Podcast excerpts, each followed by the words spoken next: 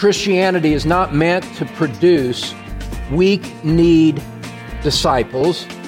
We're meant to be strong and courageous.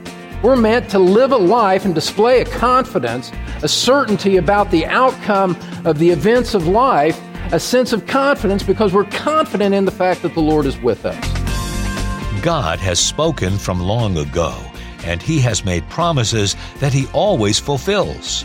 Those promises that have not yet been fulfilled certainly will be. And today on the Truth Pulpit, as Don Green continues to teach God's people God's Word, he'll offer a powerful example from the book of Joshua as we begin a series titled The Justice and Deliverance of God. Hi there, I'm Bill Wright. And Don, what can we expect from this series? Well, Bill, it's our desire on the Truth Pulpit to teach the full counsel of God to the best of our ability in the opportunities the Lord gives us. And one of the ways that we're going to do that this time is to take a look at the wrath and the justice of God and to vindicate His righteousness in the matters of judgment and wrath that He brings upon unbelieving and disobedient people. We're going to be studying from the book of Joshua, and it's a crucial series that's going to answer questions what does God do with those who have never heard the gospel? Why do bad things happen to good people? There are good answers in the scriptures. We're going to find them in this series. Thanks, Don. And friend, have your Bible ready as we join our teacher now in the Truth Pulpit. The book of Joshua shows the historical fulfillment of God's promise to give land to the seed of Abraham. If you remember from our studies in Genesis, God promised to bring a great nation out of the loins of Abraham and he promised to give land to his descendants in the general location of modern day Israel. If you turn to Genesis 12, just to kind of get the gears loosened up in your mind so that we can remember exactly what we're talking about. Genesis chapter 12, verse 7. This is just a very quick and uh, paltry review. Genesis 12, verse 7. Genesis 12, verse 7 the Lord appeared to Abram and said, To your descendants I will give this land. So Abraham built an altar there to the Lord who had appeared to him. And then if you turn over one chapter to chapter 13, verses 14 and 15, the Lord said to Abram after Lot had separated from him, Now lift up your eyes and look from the place where you are, northward and southward and eastward and westward for all the land which you see, I will give it to you and to your descendants forever. And as we saw in our study of Genesis, God renewed that promise to, to Isaac in Genesis 26 and to Jacob in Genesis 35. And about 400 years go by, and God restates that oath to Moses. Look at the book of Exodus, chapter 3. Exodus chapter 3, verse 8, you remember God is going to give birth to the nation of Israel now, and they're in slavery in Egypt and had been for centuries. And so God says in verse 8, I have come down to deliver them from the power of the Egyptians and to bring them up from that land to a good and spacious land, to a land flowing with milk and honey to the place of the Canaanite and the Hittite and the Amorite and the Perizzite and the Hivite and the Jebusite. Now, just a little, this is a little uh, foreshadowing here. Notice that that land is occupied. This was not a vacant piece of real estate that God was giving to them. There were peoples already living there who were going to be dispossessed. God makes that plain. We'll talk about that more in a minute. For now, look at verses 16 and 17 there of Exodus chapter 3. Go and gather the elders of Israel together and say to them, The Lord, the God of your fathers, the God of Abraham, Isaac, and Jacob, has appeared to me, saying, I am indeed concerned about you and what has been done to you in Egypt. So I said, I will bring you up out of the affliction of Egypt to the land of the Canaanite and the Hittite and the Amorite and the Perizzite and the Hivite and the Jebusite, to a land flowing with milk and honey. So, God made this promise to Abraham about 2,000 years before the time of Christ. I'm speaking in very round terms. 600, 700 years go by, and now he's speaking to Moses, saying, Now I'm going to bring you into this land that I promised. That's a long time to be waiting on a promise. In one sense, the people of Israel were probably a little bit like a kid waiting for Christmas, waiting, knowing that this promise is coming, but waiting for the fulfillment to come. And generations come and generations go, and they, they live and they anticipate and they die without seeing the fulfillment in, their own, in their own lifetimes. Well, if you think about it, we're in a similar position today as New Testament believers. We're looking forward to the return of Christ. Christ promised us 2,000 years ago that he would return and come again. And we are still waiting for the fulfillment of that promise. Our expectation is not diminished. We're not discouraged by the passage of time because God has promised, Christ has promised, and we live in anticipation of that, the fulfillment of that promise. Even though 2,000 years have passed since that promise passed from the infallible lips of our Lord. Well, in a that just that's that's just to give you a little sense of perspective of what it must have been like for a Jew in those days, just before Moses, waiting for a long time, but yet a pious, faithful Jew would still be saying, I know that the Lord is going to bring us into the land, even though centuries have passed in since he made the promise. Well, there you go. God has promised, and in Joshua, he is about to deliver on that promise.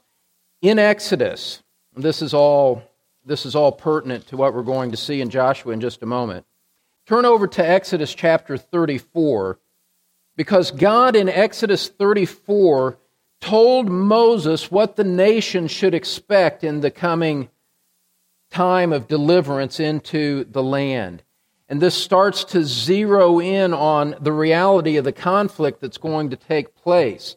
Those Canaanites and Hivites and Perizzites weren't going to just walk away and just forfeit and cede, as it were, C E D E, cede their land over to these former slaves that showed up and said, God has given us this land. Exodus 34, verse 11.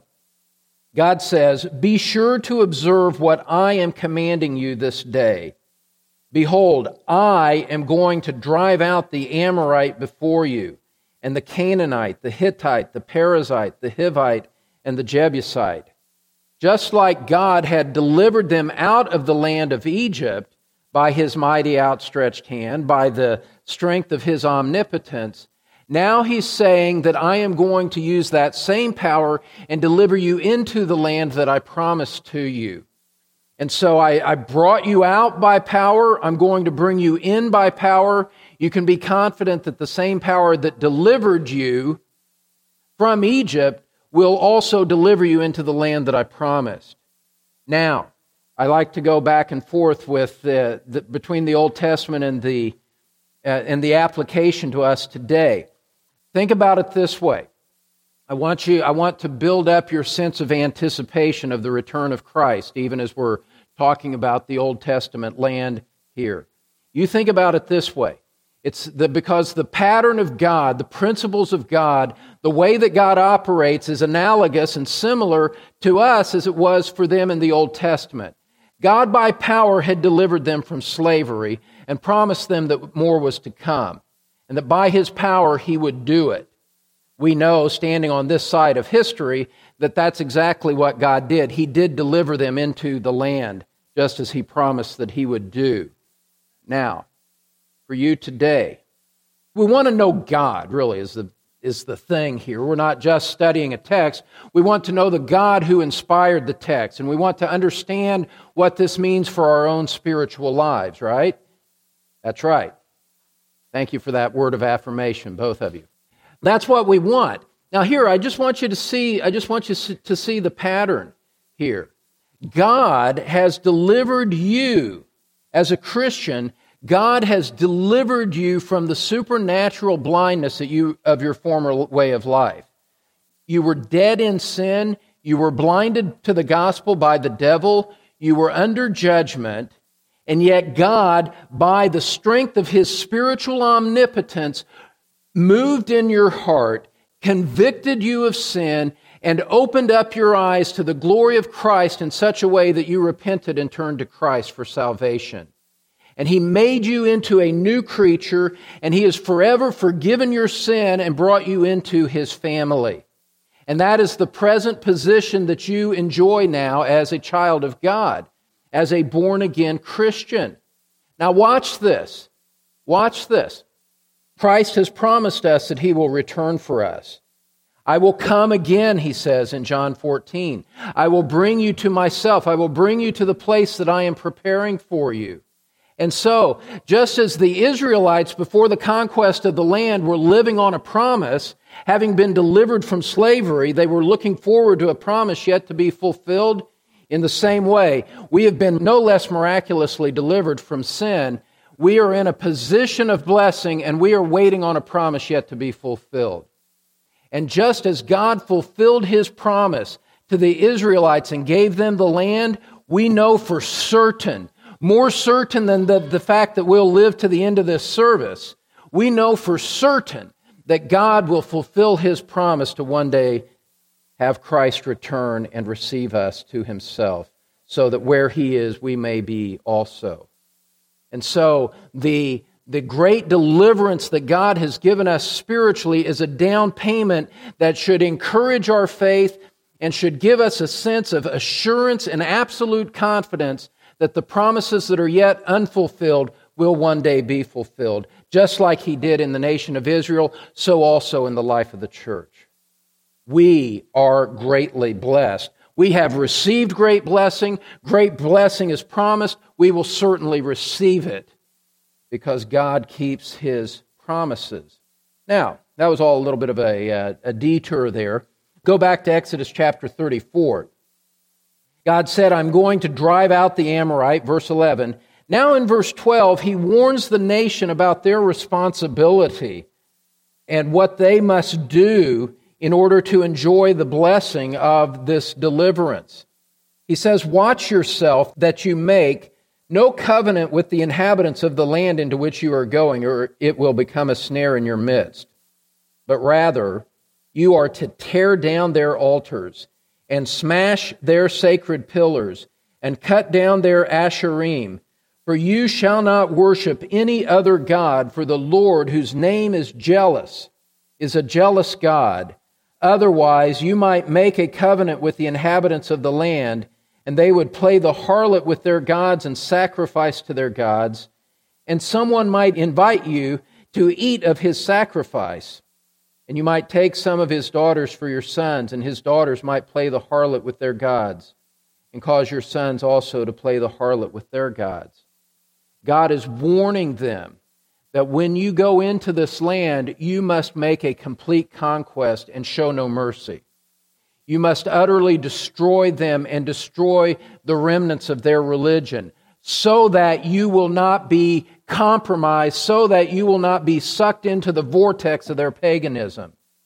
And so the call to holiness and the call to separation is very strong and absolute here, and it's going to involve military conflict for them to accomplish it. And so God told them in advance what to expect and gave them a bit of a a little, a little bit of a foreshadowing in that portion of Exodus, just after he had given the law, giving them a foreshadowing of what was ahead in their national future. So that, promise to Abraham, let's say round numbers 2000 BC, Moses 1400 BC, now it's going to come to pass, God says. And with all of that little bit of introduction, turn now to the book of Joshua, chapter 1. Joshua, chapter 1. As we come to Joshua, the promise now is literally going to be filled in historical time and space. Just as the promise for Christ to return to us is going to happen in literal time and space. We will physically experience that with our own eyes, and I can't wait for that great day to come when faith becomes sight. Here in Joshua, their faith is about to become sight. Joshua chapter 1, verse 1. Now, It came about after the death of Moses, the servant of the Lord, that the Lord spoke to Joshua the son of Nun, Moses' servant, saying, quote, Moses, my servant, is dead. Now, therefore, arise, cross this Jordan, you and all this people, to the land which I am giving to them, to the sons of Israel. This is a momentous step forward in redemptive history. All of the centuries of waiting, all of the promises to Abraham, Isaac, and Jacob, renewed centuries later to Moses, all of the deliverance out of Egypt and the, and the great deliverance at the Red Sea and the slaughter of the Egyptian army, all of that leading up to this point in redemptive history, so that to say, go into the land, what we need to see as we read that verse is this is a massive step forward in the progress of God's dealings with his people. In verse 3, he says, Every place on which the sole of your foot treads, I have given it to you, just as I spoke to Moses. Just as I spoke to Moses. From the wilderness and this Lebanon, even as far as the great river, the river Euphrates, all the land of the Hittites, and as far as the great sea toward the setting of the sun, will be your territory. North, south, east, west, God says, I'm now giving it to you. It's time. It's time. After all of this waiting, it's time. Now move forward. Joshua was greatly prepared for this moment. He had been by Moses' side in many key places of the, of the book of Exodus, as we'll see in coming weeks. Joshua was, was prepared for this moment. But I want you to put yourself in the sandals of Joshua for a moment, if you, if you will. Here he is the appointed leader of the nation. Here he is. God has placed upon him the responsibility Joshua, you lead my people now so that I could fulfill my promises that I made to the Father centuries ago. You bear the responsibility to lead them into the land. And if you think about it, and you just, you know, you think about it as a, as a spiritual man, as Joshua was, the weight of that moment must have been quite intense. Perhaps a sense of, of anticipation and eagerness, but also a sense of fear and a sense of, of, of the magnitude of the moment. You know, there aren't many great, really, truly great moments in life, are they? We go through life and there are, you know, and most of our life is consumed with the day to day routine. And that's okay. That's the way God designed it. But when a great moment comes, a great man of God, a great woman of God has to step up and rise to the occasion of that moment. Well, God here in Joshua chapter 1 is strengthening Joshua for that task. As you think about and look at what God said to him, there must have been a sense of fear in his heart of some kind, a sense of dread. Because look at the promise that God makes to him. He said, You go into the land. And now in verse 5, verse 5, he says, No man will be able to stand before you all the days of your life. Just as I have been with Moses, I will be with you. I will not fail you or forsake you. The promises of God are strengthening him in a task that he might in his flesh shrink back from the promises of God are strengthening him to move forward. And in the same way, you are you as a Christian here today, you and I as believers in Christ in this room, whatever the challenges that you may be facing, and for some of you, I know that they are steep and they are difficult or they are heartbreaking. You are meant to draw upon like promises from God and rise to the occasion and display what it means to be a man of God, a woman of God in the midst of the challenge that you're facing. God is with you so that you can do that. God is with you so that you would not shrink back in fear or despair, but that you would rise up and step up to the challenge and say, in this challenging time of life, in this challenging moment of life, I will step up and display before God display in the presence of Christ, display in the presence of the elect angels what it means to be a godly man or woman in a world that is filled with sorrow and difficulty. I will not shrink back. I will not be afraid. I will be strong and courageous. Well, this is what God calls his people to, and it's no less magnificent in your life in the situations that God has appointed for you, it's no less magnificent for you to rise to the occasion than it is for Joshua to rise to the occasion as well. Because the same principle of trusting the promises of God is what's at work. And so, look at Joshua 1, verse 6. God tells Joshua, Be strong and courageous, for you shall give this people possession of the land which I swore to their fathers to give them. Wow. Wow. Just think about that. The, the, the, the, magnificence of the promises that God gave first to Abraham when Abraham was a, was, was a single man of a hundred years old, married to a barren wife.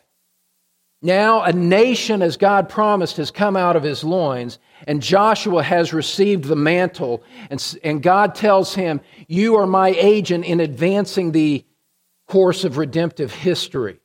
You are my man for this hour. It's magnificent to contemplate. As, as I said, we're going to see how Joshua was prepared for this moment. But God strengthens him. And in like manner, he strengthens you with these same words. Verse 7 Only be strong and very courageous. Be strong and very courageous, Christian, today in your faith in Christ. Be strong and courageous that the Lord will be faithful to you, even if the answer seems remote and inaccessible to your human eyes. Be strong and be very courageous. Live as though this has already happened.